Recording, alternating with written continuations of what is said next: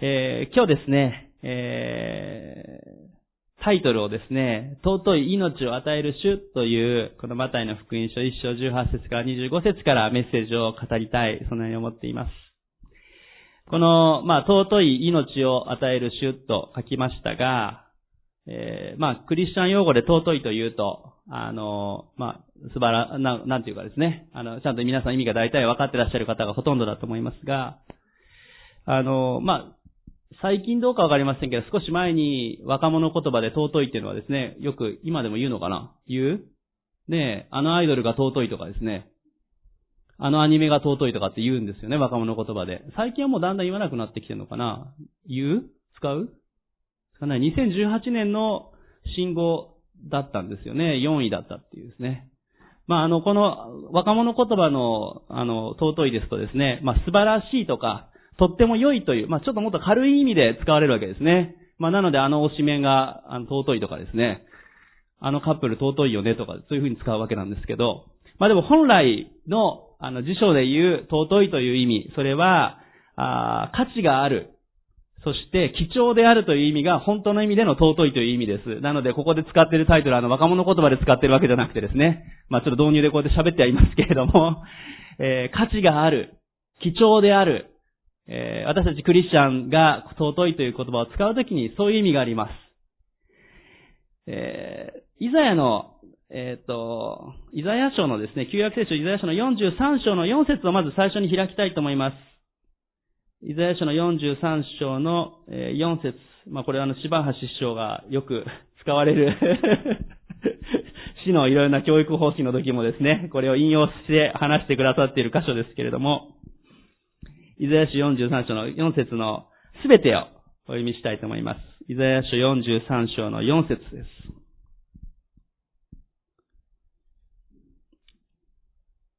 イザヤ書の43章の4節をお読みいたします。私の目にはあなたは高価で尊い。私はあなたを愛している。だから私は人をあなたの代わりにし、国民を、国民をあなたの命の代わりにする。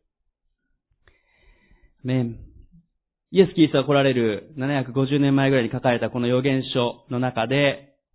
主はこのように言われたわけですね。私の目にあなたは高価で尊いと。まあ、この尊いはだから、さっきの若者言葉ではなくてですね、価値がある、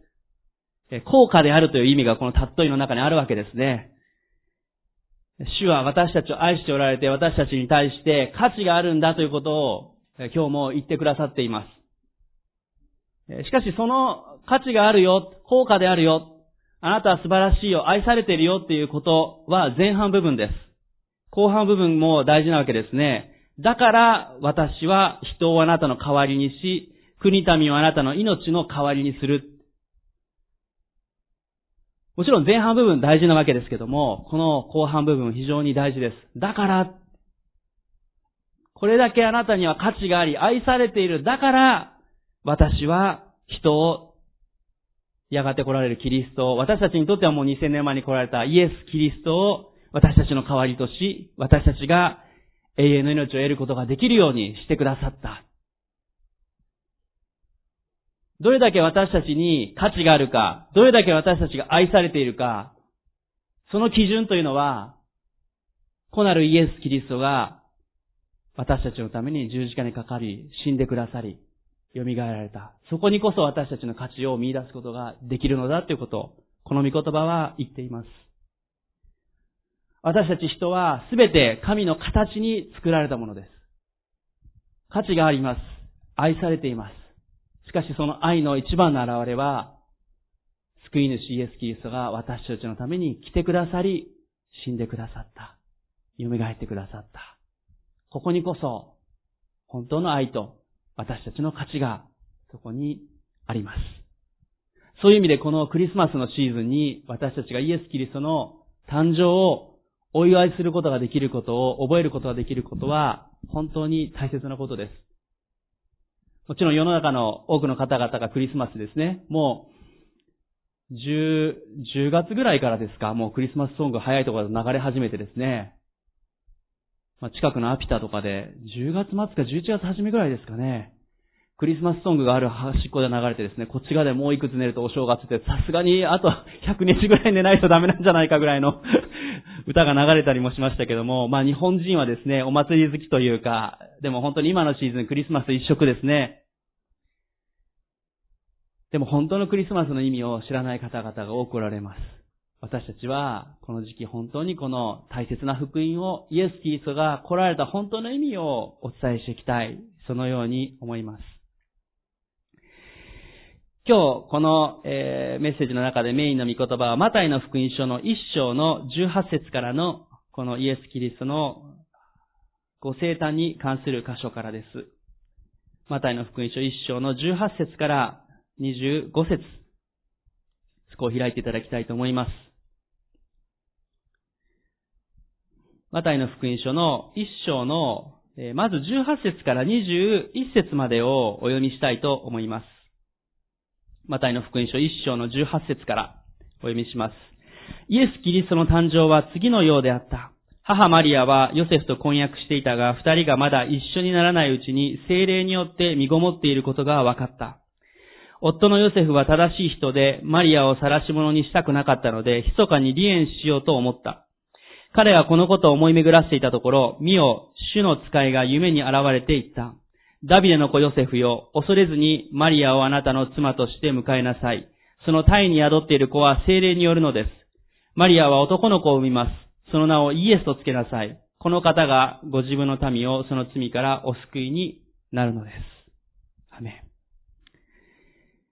イエス・キリストの誕生は次のようであったというふうにこの18節は始まっています。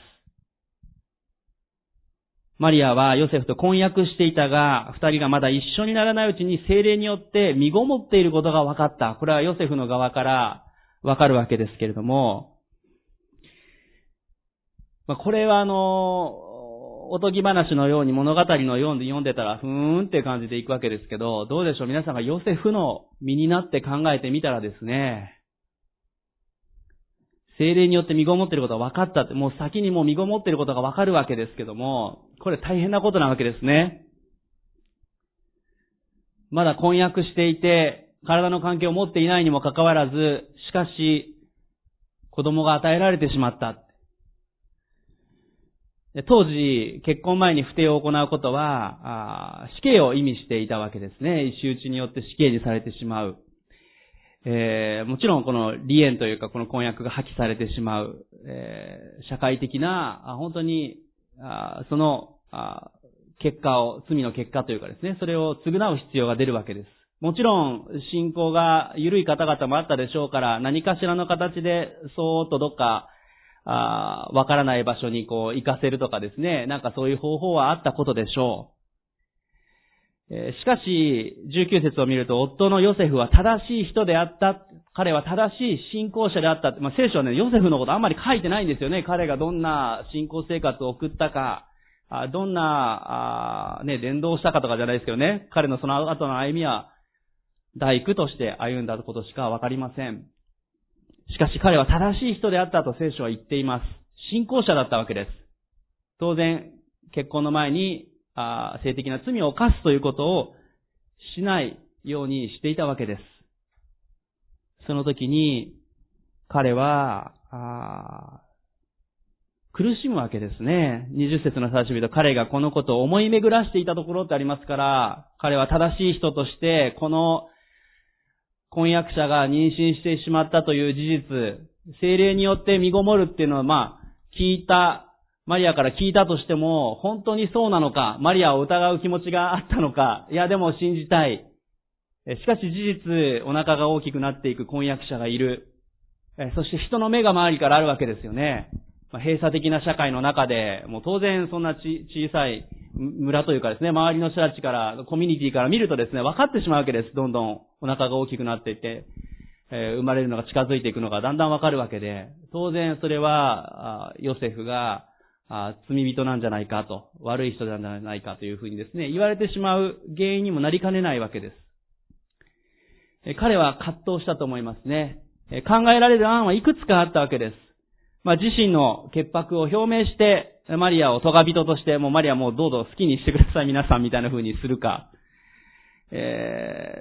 ー、それか、あの、まあ、このマリア、あヨセフが、この19節に言っているように晒し者にしたくなかったので、密かに離縁して晒せるということをする方法か。まあ、もう一つは、当時もあったかもしれない現代だったらそうであろう。子供を下ろしてしまえばいいんじゃないかと。そういう判断もあったかもしれません。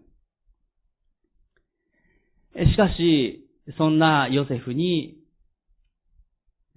20節21節を見ると、見つかいが夢に現れて言ったわけですね。ダビデの子ヨセフを恐れずにマリアはあなたの妻として迎えなさい。その体に宿っている子は精霊によるのです。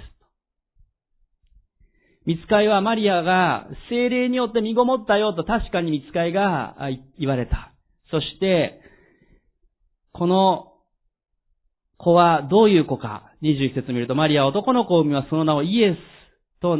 つけなさい。この方がご自分の民をその罪からお救いになるのです。この生まれる子は救い主であるということを見つかいは言いました。そしてさらに、ヨセフに対して、ダビデの子ヨセフよと彼は、ミツカイは呼びかけたわけですね。ダビデの視線として来られるイエス・キリストであるということ、救い主なんだということを明確にここでミツカイは伝えました。なお、ヨセフにとって大きなことではあったと思います。そのようなマリアを共に生きていくということは、ヨセフの信仰に対する攻撃もあったかもしれません。いや、精霊によって身ごもった救い主ですよと大胆に証しするのも危なかったかもしれない。戦いは多かったでしょう。家族がどれだけ理解を示してくれたかということも私たちはわかりません。ヨセフ自身の苦痛はあったかもしれません。しかし彼は信仰者として、このイエス・キリストの命を守り通し、正しい人としてヨセフは生きていったわけですね。イエス・キリストご自身の命がまず尊い命であるということを今日まず一つ目のこととしてお伝えしたいと思っています。ね、尊い命を与える主とタイトルしていますけども、まずイエス・キリストご自身が尊い命として地上に来てくださいました。何が尊いのかというと、それは21節の後半にあるように、この方がご自分の民をその罪からお救いになるのです。そして、さらに先ほどのイザヤ書のところでも、だから私は人をあなたの代わりにし、国民をあなたの命の代わりにすると。イエス・キリストは、イスラエルの民だけでなくて、ここにいる私たち一人一人も救うために来てくださった方です。この尊い命が地上に来てくださったので、私たちは永遠の命を、救いを受け取ることができる。感謝したいと思います。何か挟んでいただいて、ヨハネ3章16節もう暗記してらっしゃる方も多いと思います。暗記してらっしゃる方は開かなくても 大丈夫ですが、ヨハネ3章16節を開いていただきたいと思います。ヨハネ3章16節まあ、口語訳ですとこの後ろにも出てますけれども、ヨハネ3章16節をお読みいたします。神は実にその一人子をお与えになったほどによう愛された。それは、御子を信じる者が一人として滅びることなく、永遠の命を持つためである。先ほどのイザヤ書の43章の御言葉と重なっている部分です。先ほどの御言葉もあなたは高価で尊い。神はあなたを愛しているというところから始まりました。そして、救い主がその現れとして来てくださるということが、イザヤ書に書かれていました。このヨハネの福音書3章も同じくです。神は実に、本当に、世を愛されたと。それは、一人子をお与えになったほどである。まあ、ギリシャ語の書き方でですね、神は本当に世を愛された。その一人子をお与えになったほどであるっていう書き方になりますが、私たちを愛するために御子が来てくださった。そして、御子を信じる者が一人として滅びることなく永遠の命を持つためである。この御言葉を読むときに、神は実にその一人ご与えになったほどに世を愛された。この世というのは何が含まれるのかということです。それは、この地上に住むすべての人、今までに生きていったものも、これから先に生きるものも、このすべての人をこの世というのは指しています。ここにいる私たち一人一人も、クリスチャンの一人一人もこの世に含まれています。皆さんの愛する人たちも、地域に住む人たちも、私たちの友人も、この世に含まれています。しかしそれだけではないんですね。どこかで私たちは、良い人たちは救われるというイメージを持ちやすいんですね。まあ、ちょっとご利益というかね、そういう考え方が日本人も含めてあり、あり、持ちやすいですね。良いことをしたら救われやすいというふうに思いやすいかもしれません。しかし、ここで書かれているのは全ての人という意味での世です。ですから、私たちに敵対するものであったり、神に反対するもの、迫害するもの、クリスチャンを殺害するものであっても、また、あの、ハマスのテロのテロリストたちも含めて、主は、要愛された言われてるんですね。私たちどこかであのハマスのテロリストたちはこの中に含まれてほしくないなと思うかもしれません。しかし先ほど千葉市長があの声明部の中でもパレスチナの人たちでもっていうふうに言われましたけども、パレスチナの中にも素晴らしいクリスチャンの方々おられます。ね、ハマスの、あ本当に子供として生まれたけれども、しかしそこからクリスチャンになった方々もおられます。そういう証も出ています。しかし、まだ今もテロリストであるような迫害するものであっても、その一人一人の命をも主は愛しておられるということです。まあ、ただし、あの、テロであったりとか、犯罪を犯すことを私はあの助長しているわけではありません。正しく裁かれるべきことは裁かれるべきです。その、世の中の法律も含めて、当然、その、裁きというのはあるわけですね。聖書も罪のことは罪であるということははっきり言っています。しかし、すべての罪人を救うために、イエス・キリストが来てくださったということは事実なわけです。誰かだけが最初から救われるはずではないという人がいるわけではないんですね。イエス・キリストの十字架で広げられた両手は、すべての人たちに向けてのものでした。ですから私たちがもしかしたら家族、友人で自分に対して長年迫害してきたり、うまくいかない人がいて、この人のために救いのために祈るのは嫌だなっていう人いるかもしれません。でも、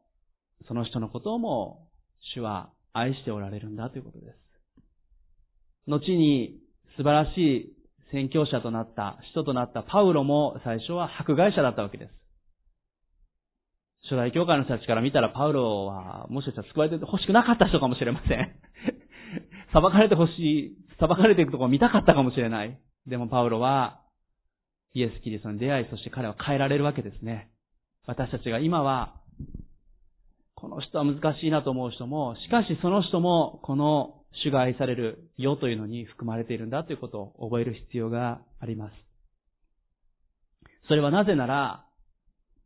私たちすべてが尊い命を持っているということです。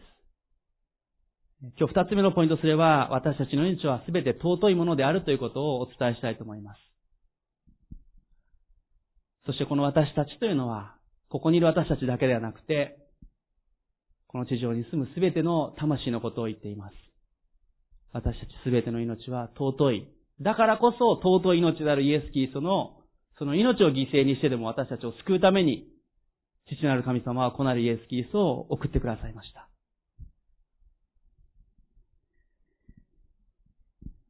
すべての人は等しく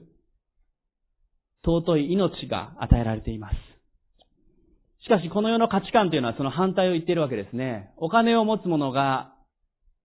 地位がいいものが、名誉を得るものが価値があるというふうに、この世の中は教えていきます。まあ、あの、創造論の反対の進化論の立場でいくと、強いものが生き残って弱いものは失われていけばいいというのが進化論なわけです。ね、弱いものが淘汰されていて強いものだけが残っていてそれがどんどん強くなっていくというのがあの進化論的な考えなわけです。でもどうでしょう皆さん、もし皆さんの中にですね、また私たちの周りに病気の方や障害を持っている方がおられたらその人の命は皆さんと比べて価値がないと思いますか？思いますか？思わないですね。だって私たち一人一人もいつ病気になるかわかりません。いつもちろん障害を持つかも私たちもわかりません。それだけじゃない。病を持たれている方も、もともと障害を持って生まれてこられた方であっても、その命は私たちと等しく尊い命です。でも、一つ大事なことは、障害を持って生まれてこようとする命も、中絶であったりしてその命が絶たれるということが事実世の中で当たり前のように起こっているというのも事実なんですね。そのことが正しいかどうかというと、うーんと思う方があるかわかりませんが、しかし、もともと障害を持って生まれる方であっても、その命は私たち同じ価値があるということを私たちは、聖書的にも私たちも今、この私の話を聞きながらも感じられていると思います。まあ、ちょうど私がこの前にマルタ島で行われた、あライフインターナショナル、まあ、ライフというのは命という意味ですけども、世界的なこの命の尊さを、のために働いている大きな宣教団体の世界大会で行ってきました。世界156カ国の代表が一カ国一人ずつ、プラスいろんな講師の方や、またスタッフの方も含めて250人がマルタ島に集まりました。残念ながら、十数人の方は、ビザが降りなくてですね、パレスチナの方も戦争のために飛んでくることができませんでした。そのような方々はオンラインで参加をされました。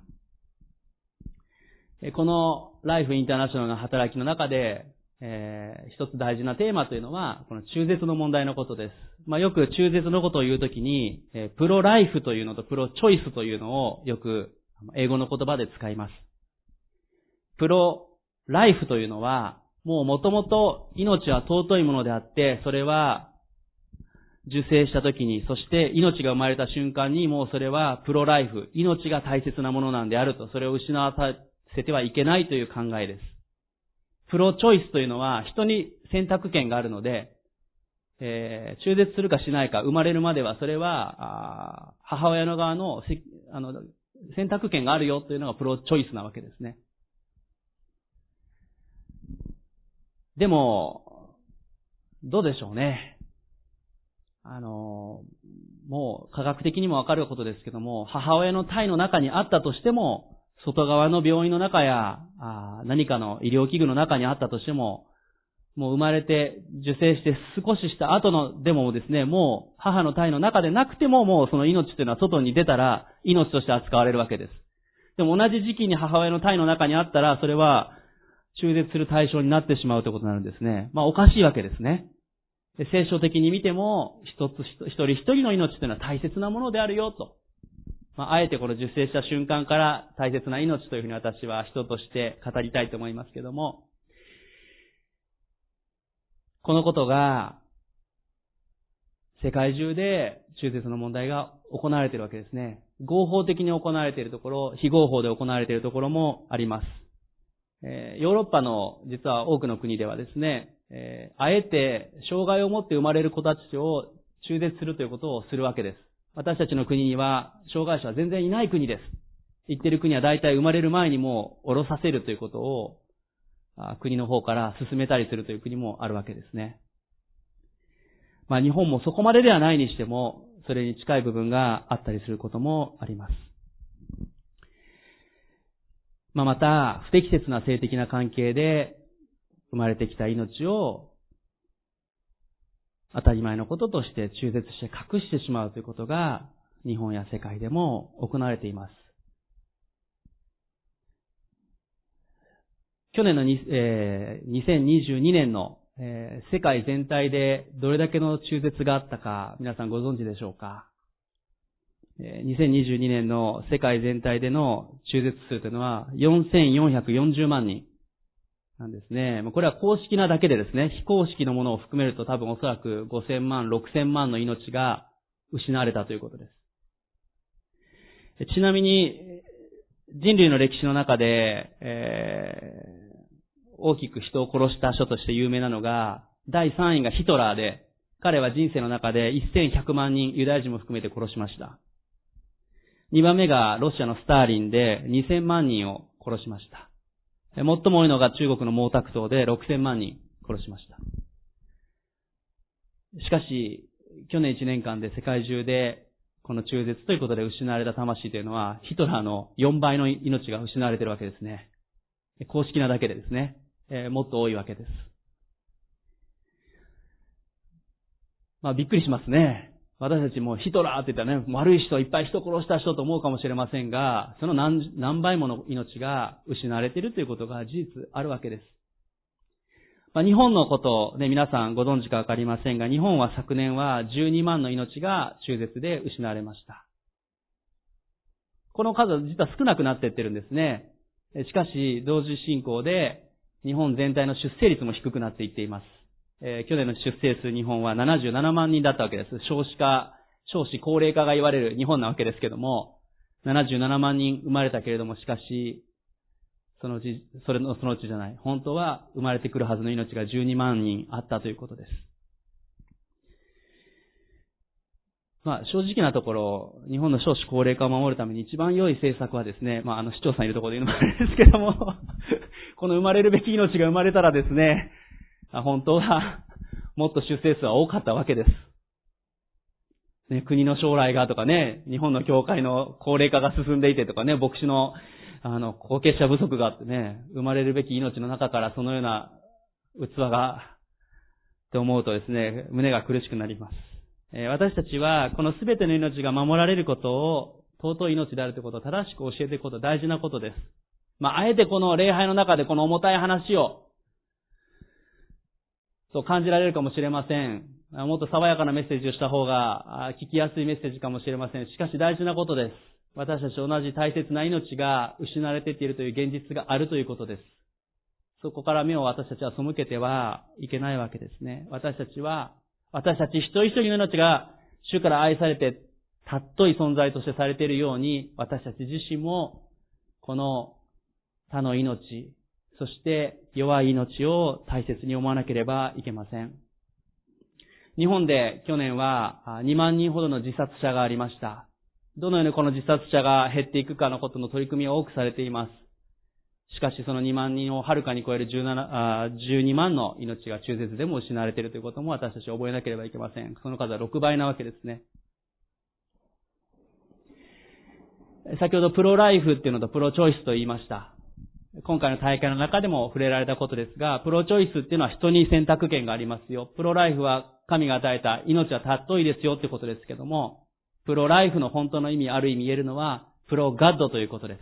神に選択権があるよ。神に選択権があるのか、人に選択権があるのか。この中絶の問題はそれを表しているなということを思います。私たちは自分勝手で罪人な部分です。私たちは何かの理由をつけて、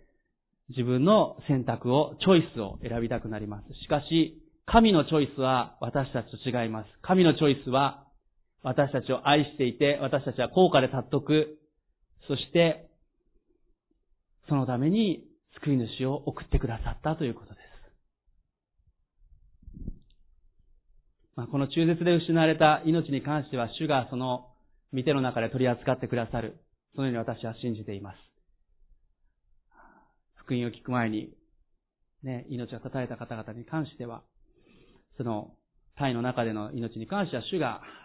配慮してくださって、おそらくは主の御国で共に過ごすことができる、そのことを私は信じていますけれども、もちろん神学的な立場いろんな方あるかもしれません。しかし、主は、その魂を愛しておられると思います。しかし私たちは、私たち自身の命が尊いものとされたように、私たちの隣人も、そしてこの失われていった魂たちのことも、尊い命であるということを覚えなければいけません。ヨハネの3章16節にもう一度戻りますが、今日最後に大事なことをもう一つお伝えしなければいけません。それは、16節神は実にその一人がお与えになったほどにお愛された。それは御子を信じる者が一人として滅びることなく永遠の命を持つためである。前半のその一人ご与えになったほどにを愛されたは今十分お伝えしたと思いますが、しかしここで大事なことがあります。それは、御子を信じる者が一人として滅びることなく永遠の命を持つためである。すべてのものが愛されていて価値があるのは、聖書が言っている事実です。しかしもう一つ大事な事実、それは、御子を救い主として信じる者が永遠の命を得ることができる。永遠の滅びに行くことがない。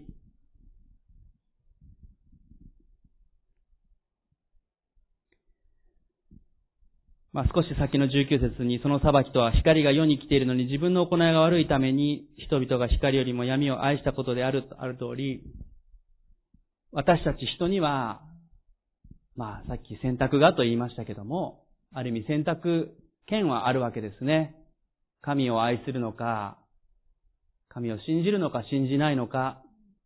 それは自動的に決まるものでありません。神様が全てのものを愛しているので、全員天国に行けるよ。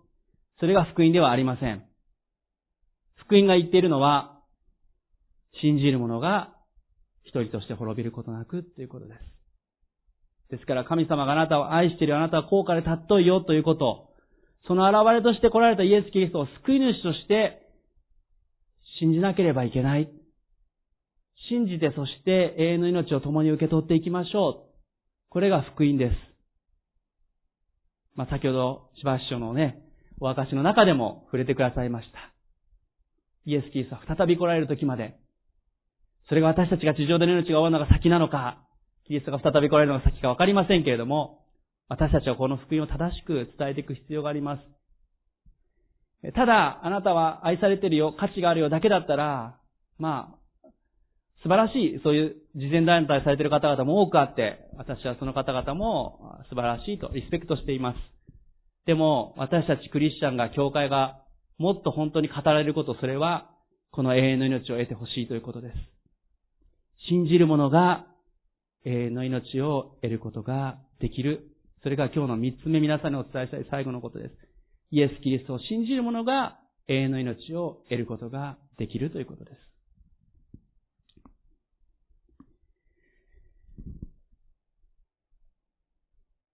私たちが福音を語るときにもいろんな戦いがあります。先ほど柴橋師匠のお証の中でも大胆に福音を語るときの戦いのことも話してくださいました。イエス・キーストの、まあ、ある意味、育ての父親だったヨセフも戦いがあったわけですよね。妊娠しているマリアを守り抜き、そしてイエス様を育てていくことをしました。私たちがでも信仰者としてクリスチャンとして立っていくときに、攻撃を受けることや弱さを感じること、たくさんの戦いを感じることは多くあるかもしれません。大胆にクリスチャンであるということを言いたくないなと思う時もあるかもしれませんし、ああ、なんか負けそうだという時、いや、時に負けてしまったという現実があるかもしれません。しかし、今日、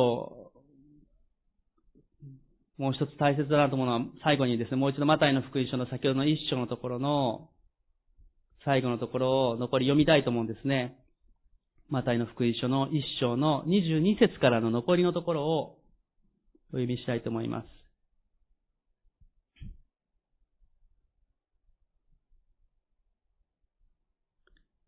マタイの福音書の一章の22節からお読みします。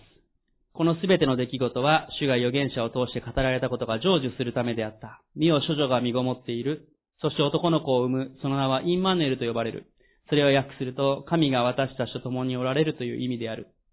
ヨセフは眠りから覚めると、主の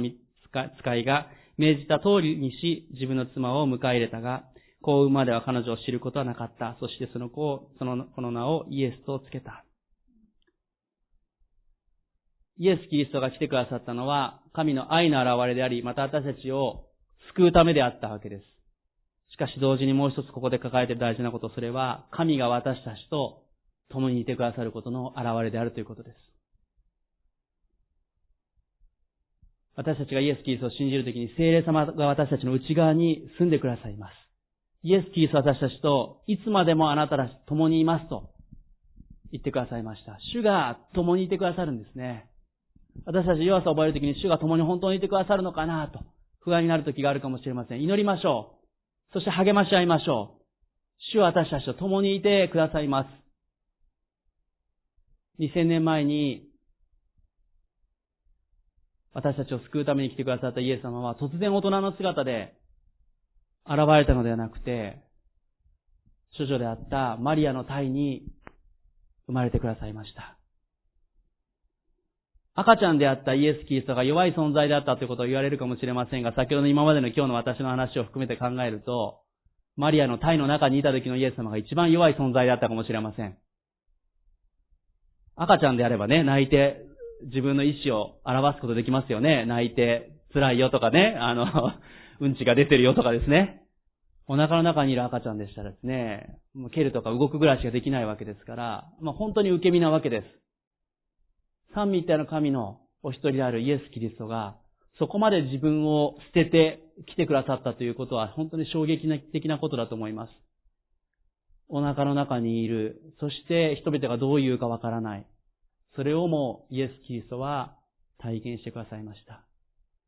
一番弱いところを通ってくださったわけです。そして生まれたイエス・キリストを最初に礼拝したのは羊飼いたちでした。世の中で蔑まれ、日曜日に礼拝に行くこともできないような仕事をしていた人たち。しかしその人たちが最初の礼拝者として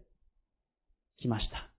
生まれた場所も家畜小屋でした。会話桶でした。そこに寝かされました。イエス・キリストは、どん底にある者が、弱い者が救われるために、この地上に来てくださいました。だから、私たちの周りにいる誰もが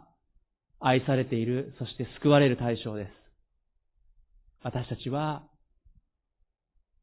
そのことを大胆に明かししていかなければいけない、そのように思います。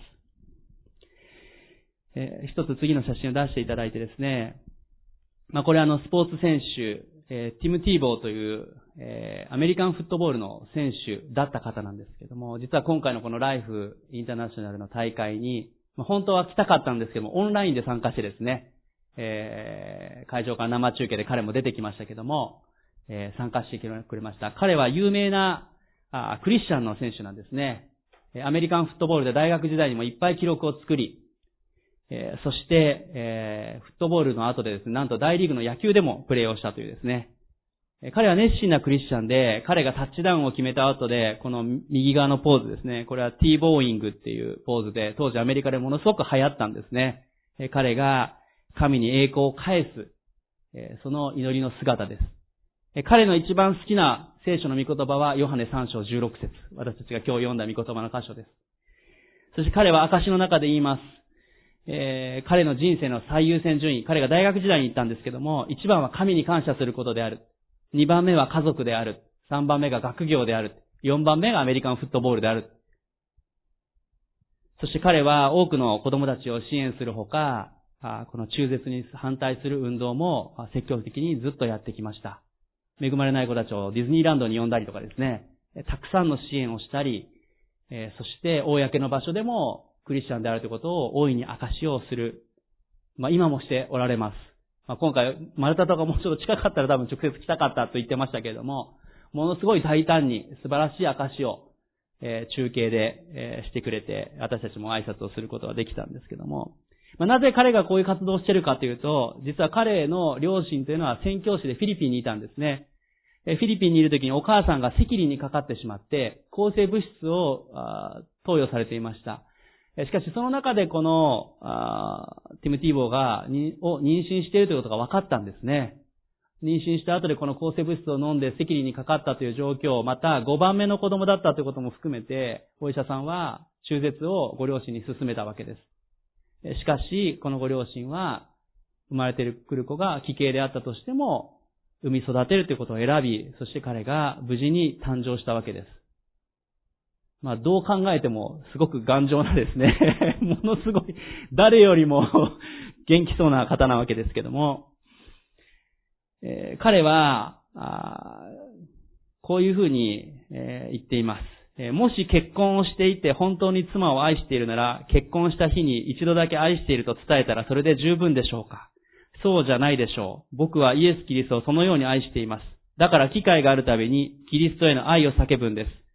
え先輩たちのことは尊敬しているし、まあ、彼を批判しているご意見も尊重します。でもキリストが十字架で僕のためにしてくださったことを思うと、主に栄光を期すことをやめることはできません。素晴らしいお証だな、思いました。まあもちろんあの奥様に愛してるよって最近言ってないなという方は、どうぞ、あの家に帰ってからちゃんと言ってください。あの、奥さんたちもですね、同じくですけれども えー、彼は素晴らしい結婚もされましたけれども、かし、この言葉を見るときに、彼の人生は、主に栄光を期すために歩む人生を送っておられる。もう本当ににこやかで素晴らしいお菓子を、中継で話をしながら聞くことができました。どうでしょう私たち、主に、この主の愛に対して、私たちは毎日その愛に応えているでしょうか主は私たちに今日もあなたを愛しているよ、あなたは高価で尊いよと言ってくれています。私たちの周りの人たちに対してもそうです。そしてその現れこそが、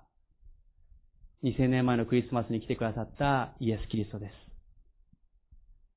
それは信じる者が永遠の命を得るためである。私たちはこの素晴らしい知らせを伝えていきたいと思います。私たちの愛する家族や友人を、またこの地に住む方々を鏡原市の岐阜市の岐阜県の日本の世界の魂が救われるように共に乗っていきたい。できることをしていきたいと思います。私たちそれぞれの置かれている場所や状況は違います。千葉市長が岐阜市でクリスチャンの師匠としてお明かしをされているように、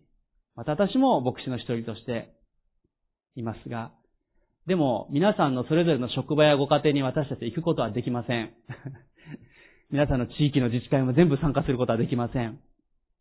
でもそれぞれの置かれた場所で主の愛を語り、主の愛を叫び、そして大胆に証ししていきたい。そのように思います。共に天に入っていくことができるように、この素晴らしい最高のプレゼントを共に受け取っていくことができるように、共に乗っていきたい。そのように思います。